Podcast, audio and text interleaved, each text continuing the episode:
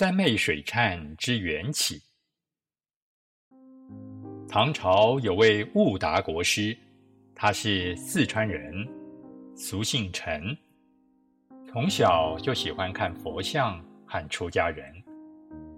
七岁的时候，到宁夷寺听法太法师讲《涅盘经》，当天晚上就梦到宁夷寺的大殿的佛以手摩他的头顶。十一岁。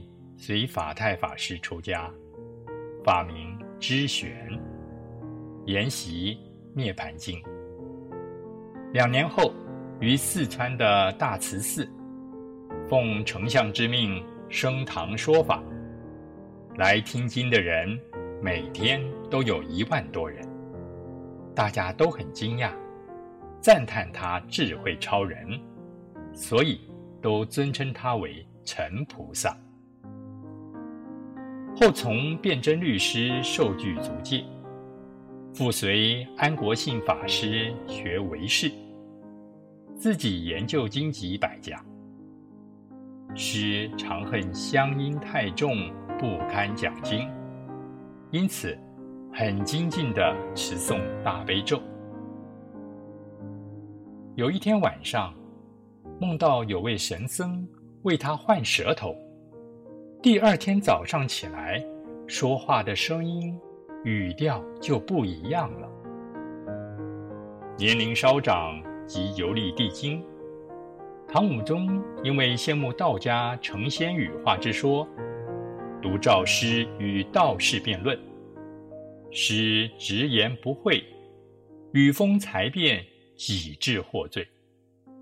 皇帝虽不采纳他所说的话。却很赞叹他的胆识。宣宗登基后，诏师于皇宫内讲经，并赐子袈裟，属为三教，如是道首座。师游历京师时，曾挂单于附近寺院，隔房有位僧人患了赖病，众僧皆嫌他臭秽，不敢接近。唯独师常照顾慰问他，没有一点厌恶之神情。后来这位病僧病好了，要离开京城，感谢师之照应，即跟师说：“年轻人，你精通佛法，又有慈悲心，将来前程远大。但你以后会有灾难，那时候。”可以到四川西部的九龙山来找我。那座山的特点是山下有两棵很大的松树。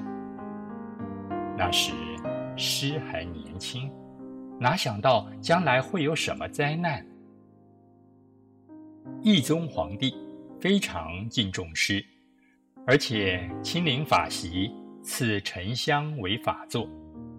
师在欢喜之余。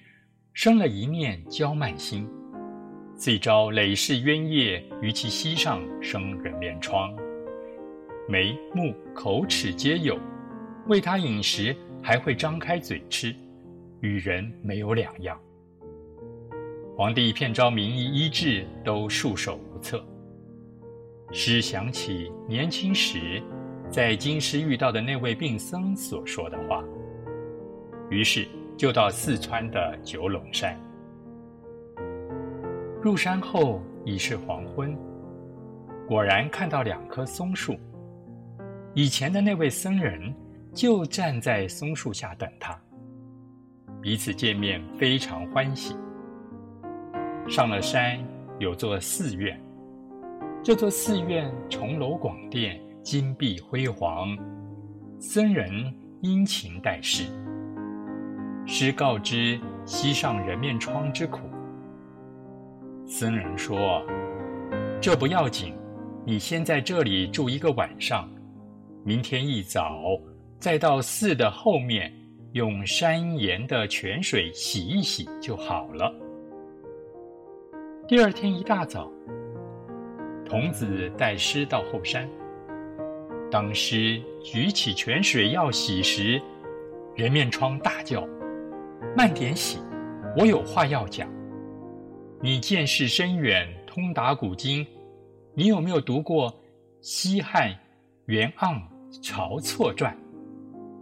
诗回答：曾经读过。既然读过，你应该知道袁盎杀晁错的事。你就是袁盎，我就是晁错，我们同是景帝，因有嫌隙，平日不说话，不同坐。你公报私仇，借着七国之乱，奏请皇帝将我杀掉。这个冤仇结得太深了，我累世都跟在你身边想报仇，但是你时世为高僧。戒律精严，我没有办法报复。你受到皇帝的恩宠，升起骄慢心，这与你的德性有损。我趁虚而入，在你的膝上长人面疮。金蒙迦洛迦尊者，就是你以前照顾的那位病僧，用三昧法水要把我洗掉。从此以后。我和你的冤仇就化解了。时吓得魂不附体，赶快举水洗人面疮，一洗，痛入骨髓，痛得昏过去。醒了以后，人面疮没有了，寺院没有了，泉水没有了，迦诺迦尊者、童子也都不见了。师感到这件事之奇异，深思累世冤仇，如不是遇到圣僧，不可能解怨释结。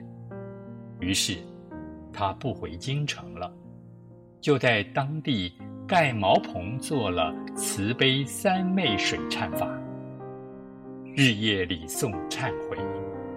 这就是三昧水忏的由来。